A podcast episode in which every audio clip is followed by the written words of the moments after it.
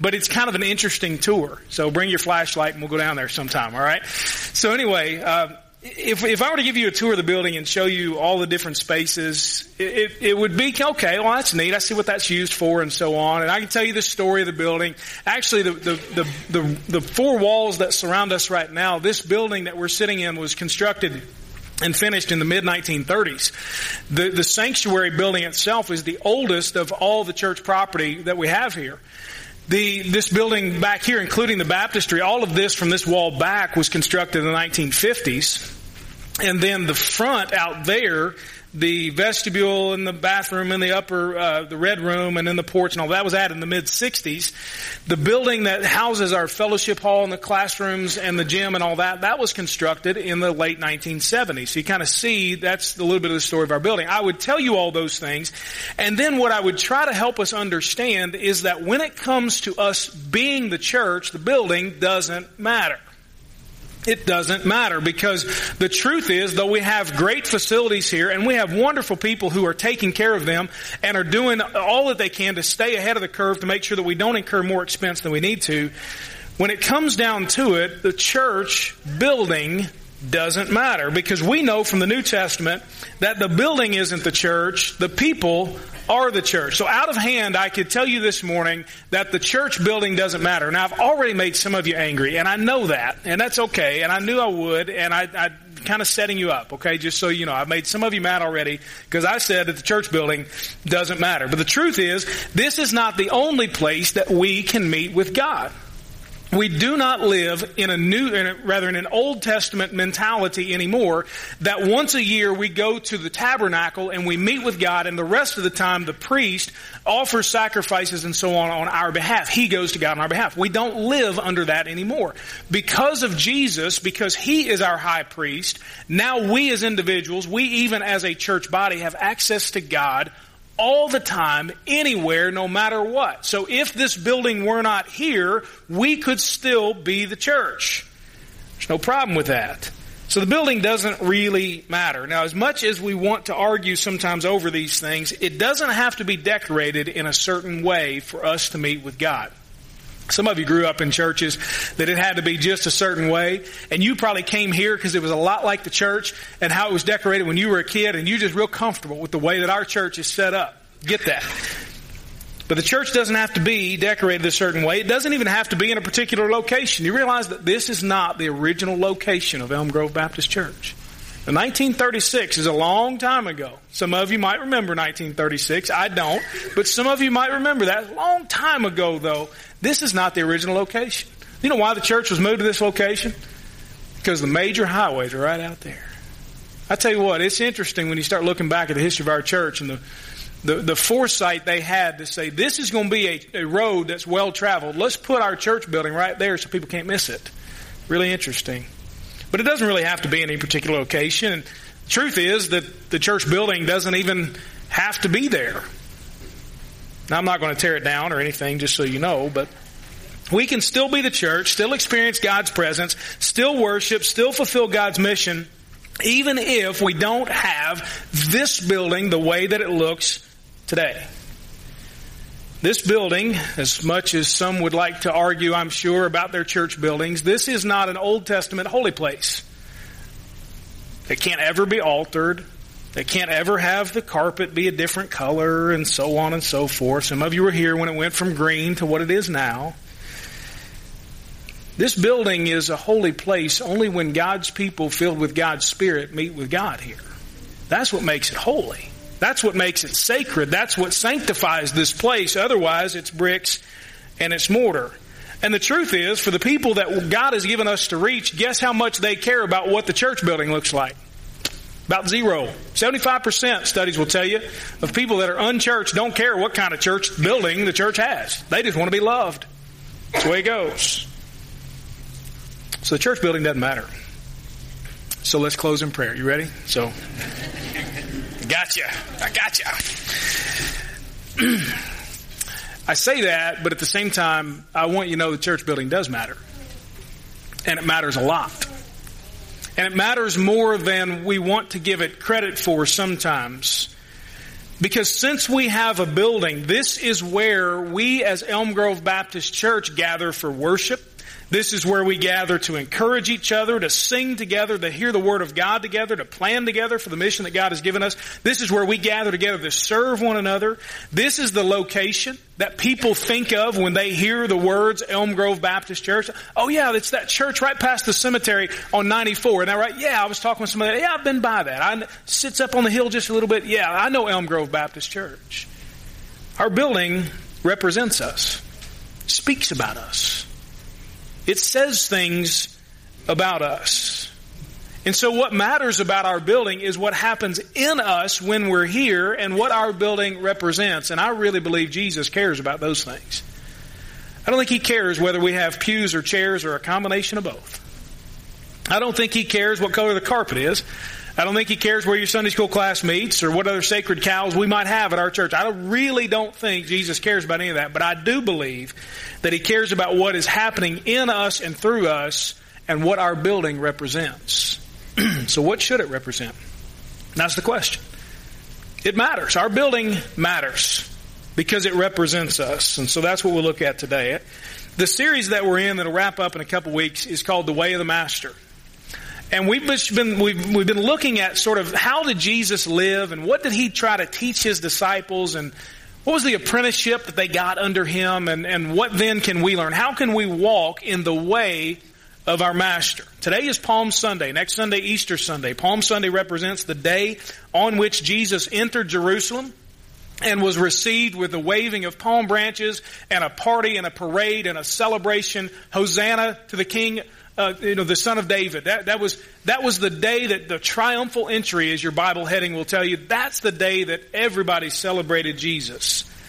And so in sort of the same way that some of you would say, you know, I'm going to do this, but first, you know, let me take a selfie kind of thing. Some of you do that. Jesus said, I'm going to the cross, but first let me stop in the temple. And I'm going to straighten some dudes out because they got it wrong. And I'm going to show not only for them, but for generations to come what I want the building that my people meet in to represent. Here's what it should be about. Turn with me to Matthew chapter 21. You got your hand out there. It's got the scripture on it. Matthew, if you're going in a, in a physical copy of the Bible, is the first book in the New Testament. It's divided from there into chapters. You just flip to the right. You'll get to chapter 21. You'll see that. Matthew chapter 21, and we're going to look at verses 12 through 17. As I told you, Jesus has entered Jerusalem and the crowds are cheering him. People are, are, are loving the fact that here is their Messiah and they throw a big party and have a parade. Verse 12 Jesus went into the temple complex and drove out all those buying and selling in the temple. He overturned the money changers' tables and the chairs of those selling doves. And he said to them, It is written, My house will be called a house of prayer, but you are making it a den of thieves. The blind and the lame came to him in the temple complex, and he healed them. When the chief priests and the scribes saw the wonders that he did, and the children shouting in the temple complex, Hosanna to the Son of David, they were indignant and said to him, Do you hear what these children are saying? Yes, he told them. Have you never read? You have prepared praise from the mouths of children and nursing infants. Then he left them and went out of, uh, of the city of Beth, to Bethany, rather, and spent the night there. Our church must represent the things that Jesus is highlighting. And I really think that's part of the problem that he had with these guys here is that the Jews and their leaders didn't fully grasp the significance of the temple. It wasn't just, as we'll see, about the bad stuff they were doing that he got angry at. It was really, they had just missed the point entirely. They had made their religious activity, their temple attendance, really nothing more than kind of an obligatory appearance that they would sort of check off the religious box and so on. And maybe you've been there before and you know that feeling. Now, I'll admit that in this story, Jesus is not going into a church building. So you might say, well, what in the world does the temple complex in, in first century Judaism have to do with the church building at Elm Grove Baptist Church. I'll admit that he's not going into a church building, but I really believe that this story can serve as a way both to show them back then and then previewing for us the things that God's people are to be about and to be represented by when they gather together. So I'm going to give you three things today that our building must represent. And if you can get these in your mind and we can begin to, to, uh, or not begin, but we can continue to lay the foundation here at church, here at Elm Grove, for these things to be what our building says about us, then I think we'll be on the right track. First is the word mission. Our building must represent mission. Look at verses 12 and 13 again. Jesus went into the temple complex and drove out all those buying and selling in the temple. He overturned, he overturned the money changers' tables and the chairs of those selling doves. And he said to them, It is written, My house will be called a house of prayer, but you are making it a den of thieves. Instead of finding a people on mission, Jesus walks in and he finds something totally different from that. He kind of found, uh, I guess what you might say is sort of like a religious business. He didn't find people on mission. He found a, a religious business. He throws out the people who are buying and selling. Now, these things that they're doing were necessary things. We look at Jesus and we see him getting really angry and we just figure that everything they were doing was totally wrong and you shouldn't have been doing any of this stuff whatsoever around the temple. But the problem was, in order for the people to sacrifice properly at the Passover festival, they had to have the proper sacrificial animals. And so what would happen is these folks would travel a long distance you know, and, and, of course they weren't driving in a car or flying in an airplane. They were walking or riding a donkey or something like that. And they would travel this long distance and instead of keeping an animal, a sacrificial animal with them, they would instead just buy one when they got there. It makes sense. It wasn't anything that was inherently wrong. They would just, you know what? I'm traveling from you know, from Murray and we're heading up to Paducah and it's a long walk. You know, you ever tried to walk from Murray to Paducah? No, you haven't. There's a reason. It's a long walk. And so that's what they're doing. And so, you know what? I don't want to tow all this stuff with me. I'll just make a purchase when I'm there of an animal that I can then sacrifice. That was common. The problem was that the people selling it were like the folks at the concession stands at the ball games. You ever been to a Major League Baseball game? You go there with your family, you spend 25 bucks a pop to walk into the gate and sit up in the nosebleed section, and then you go to the concession stand because your kids naturally won't eat all the stuff that mom packed in the ginormous purse and shoved it all down in there to get through the door. They want everything else other than that. So you go to the concession stand and look, I need four hot dogs and three cokes and some popcorn. That'll be $400.72. what? Sorry man, that's the deal. Where else are you going to go? Nowhere, I suppose. And so here, I'll give you my right arm and later on I'll be back to donate the left. That's just the way that it goes. When you're at a ball game of any kind, what? They got you right where they want you. You can't go anywhere. You got to pay whatever it is that they say you're going to pay. And guess what these sellers of the sacrificial animals were doing? They're charging 850 for a hot dog. That's just because they could. 750 for the coke to wash it down. That's just the way it was. So Jesus has a problem with them saying, well, hold on a second. We're going to charge whatever we want. They're making it like a business. Now, in today's world, I'll just tell you, in the church world, there is a great divide over those who would say that the pastor should be the CEO and the church ought to be the good religious business and operate by all those principles. And it's either that or it's the pastor is going to be sort of the shepherd that just pats everybody on the head and tries to help you out a little bit and whatever and sort of operate like a chaplain or a butler. Those two extremes, I don't believe, are either one appropriate. But we can't run the church like a business. You realize that church is not a secular organization, though we have organizational principles and organization at work. We are a spiritual organism.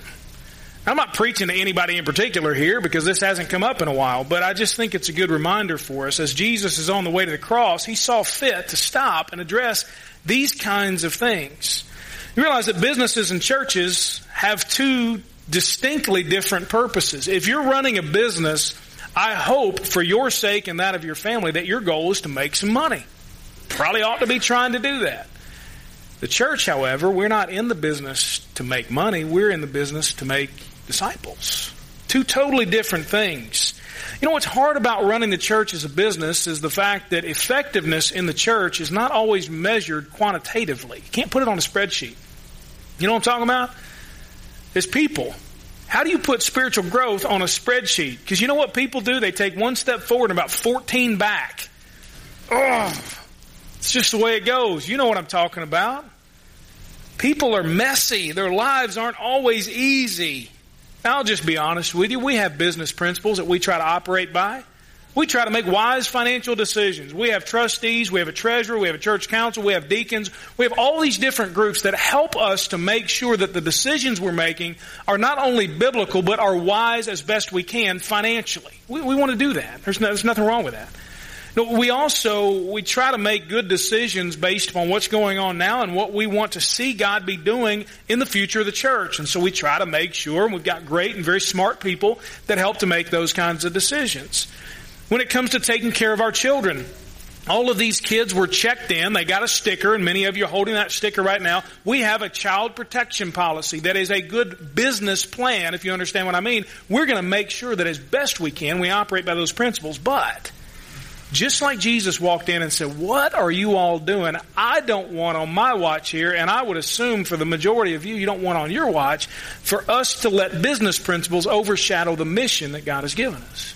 Jesus walked in and he didn't find the people on mission. He found a business that was operating sort of like a fast food restaurant because the people that were buying he had a problem with too. It says he, he threw out all those who were buying and selling.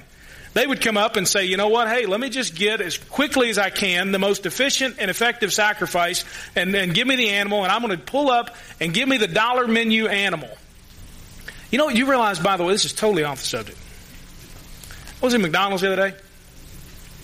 And there is, there's no dollar menu anymore. It's dollar fifty.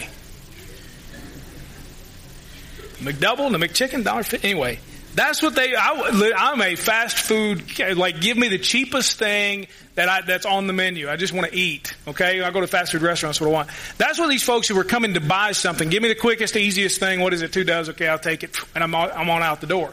Just make sure that it doesn't take much time. There's no real commitment. The problem is sometimes in our churches we have a drive-through restaurant mentality. Make the, the sermon short and quick, real quick service. Let's get it over with. We got be the Church of Christ to lunch. Okay? Stockade's going to fill up. We know. Okay? That's the way it goes. Dinner bell. You know, you got to wait there for a while. They're open now. The shorter the sermon, the better.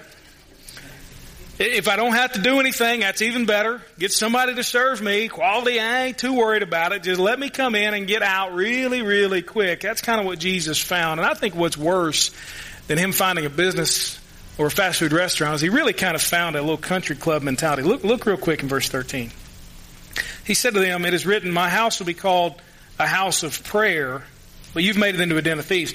What he says to them is, is the, the mission, the focus should be on this idea of this is a house of prayer, and the other gospels add for all nations, which is actually the quote in Isaiah, for all the nations. And instead, they've made it sort of a, well, it's an us versus them, it's a country club mentality. Because where they were buying and selling all this stuff was in the only part of the temple complex that the non Jewish people were allowed to be. And so the only place that they could come and worship God was a super Walmart, if you understand what I mean. All this buying and selling going on, all this noise, and these people are coming there simply to worship God, and Jesus says, You just turn it in to a country club. The only people you care about is you. People already there. They had an inward focus, very little diversity, and lots of evangelistic apathy. The problem Jesus had, he said, it's supposed to be a house of prayer for all nations. He wanted it to be Christ centered, to be prayer driven, to be Bible based, to be others focused, and ultimately to be, as he would say in Matthew 28, a disciple making factory. Let me just encourage us. And I promise you, the first point is longer than the next two. To recapture if we need to, to reiterate, to constantly be a broken record on the fact that we exist to fulfill the mission of Jesus Christ. We are not a business. We are not a fast food restaurant. We are not a country club. We are the people of God gathered together here in this building for the purpose of fulfilling the mission of Jesus Christ. You say, well, okay, how do we do that? Let me just encourage you. I look out and I see a lot of different people who are involved in a lot of different things. I can't be at every single thing. I can't run every single meeting, and I don't even want to because those are things that other folks need to be doing. But let me encourage you as best you can. If you want to help our church become this mission based disciple making factory, then help us to build everything that we have and everything that we do around that mission. Every, every building, every piece of land, every meeting, every activity Let's help each other, remind each other that it needs to be. Is it about making disciples? And if it's not, we ain't doing it. If it's not, we're going a different direction. Evaluate where you are, your, your class, your group, your committee, whatever it may be, and help us stay on the right track. First is mission, but our building must also represent, we'll see in verse 14, healing.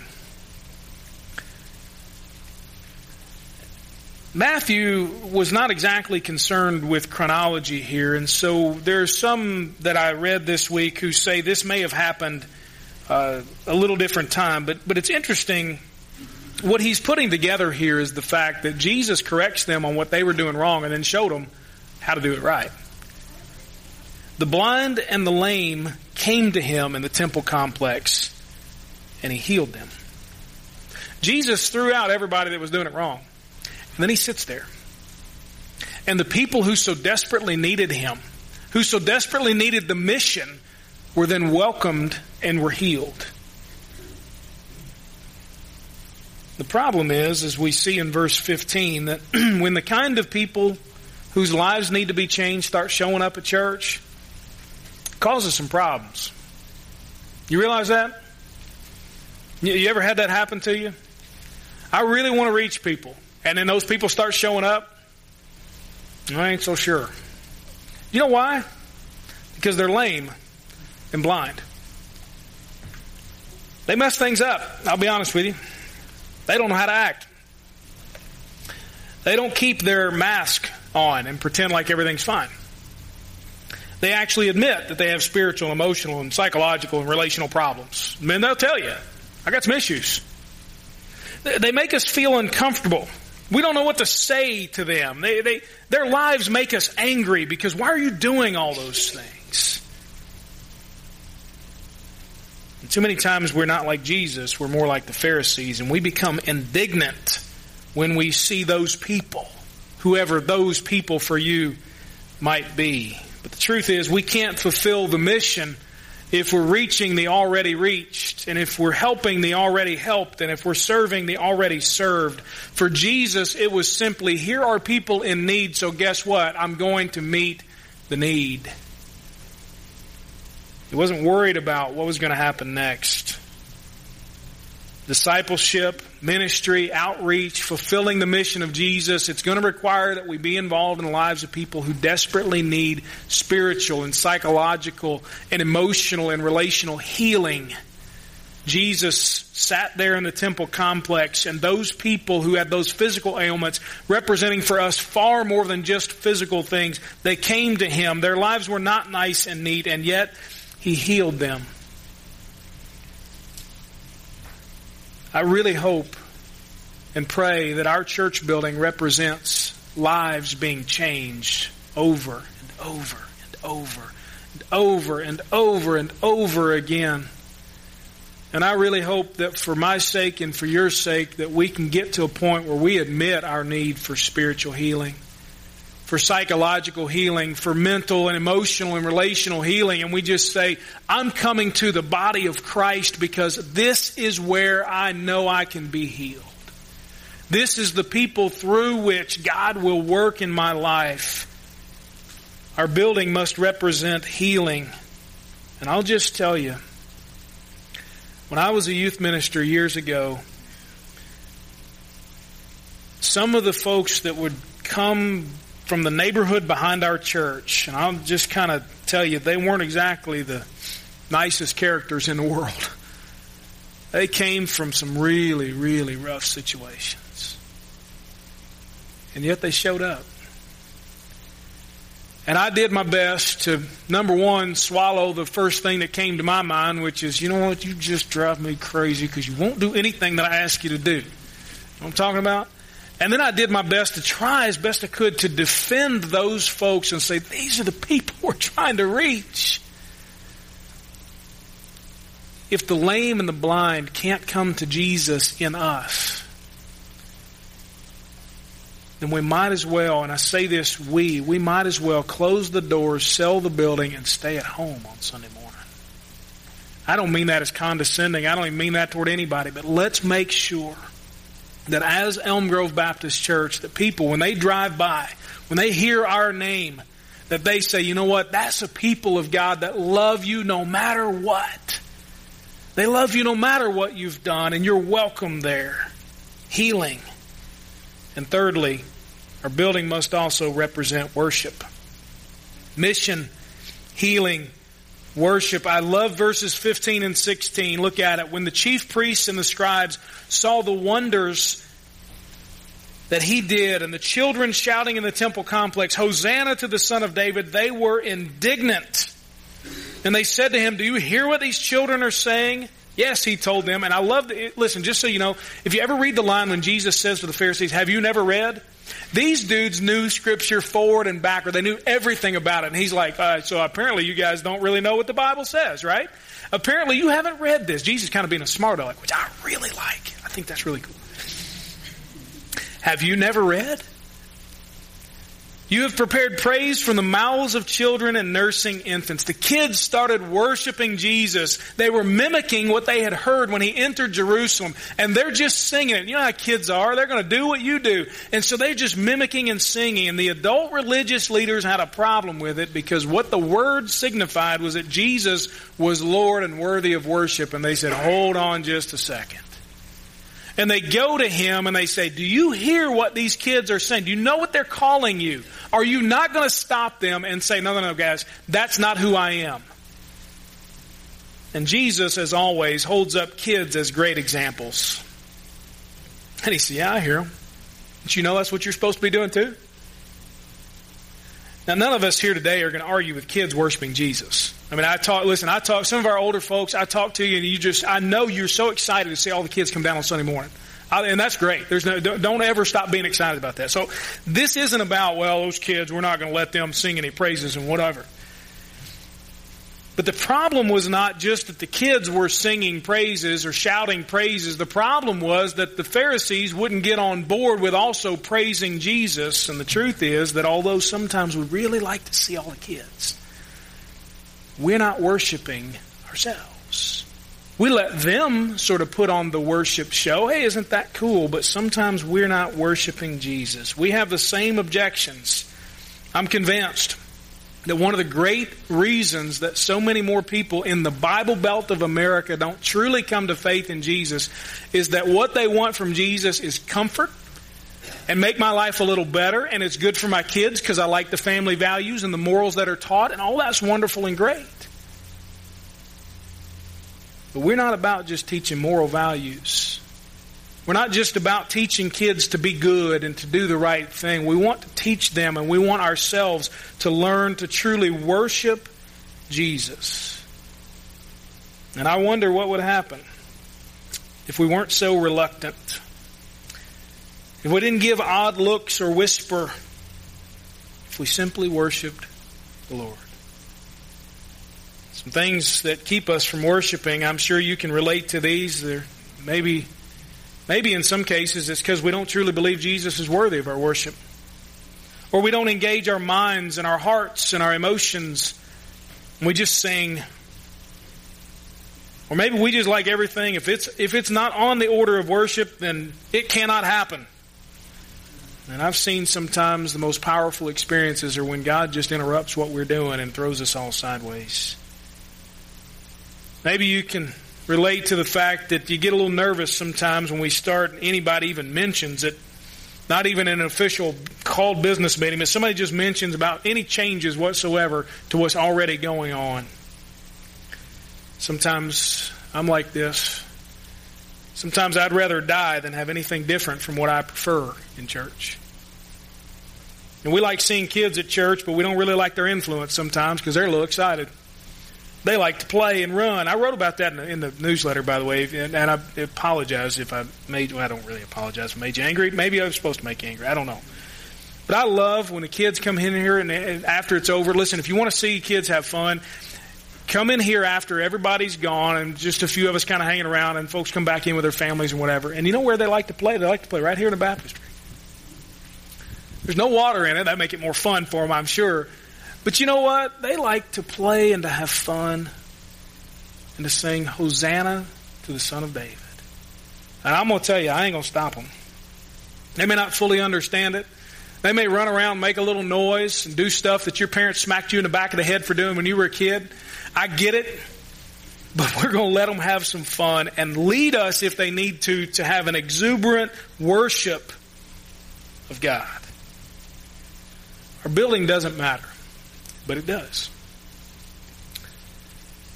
I, I hope that if you have ever considered being involved here, being more involved here, maybe wanting to talk about church membership, or you just say, you know what, why am I here in the first place?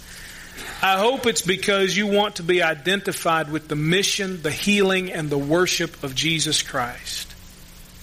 And I hope that when people drive by Elm Grove Baptist Church's building, when they see our Facebook page, when they see you at work or in line at Walmart or wherever in the world they see you, that they immediately think, you know what, that's the church that I know is up to something. they want to see the mission of Jesus. They love people and want to see them healed, and they worship the Lord when they're together. You are loved and you are forgiven and you are accepted in Jesus Christ. And the mission that we have is to make sure that others understand that for themselves. His mission was to bring healing to your soul so that you would then worship Him like you're created to do. And there are so many broken people that need to hear that same message. So today, as we surrender ourselves together, I hope and pray that you'll surrender yourself to the Lord as well. Mission, healing, worship. Let our building, let our facilities be identified with those things, and guess what? Our building then really, really does matter. Let's pray together.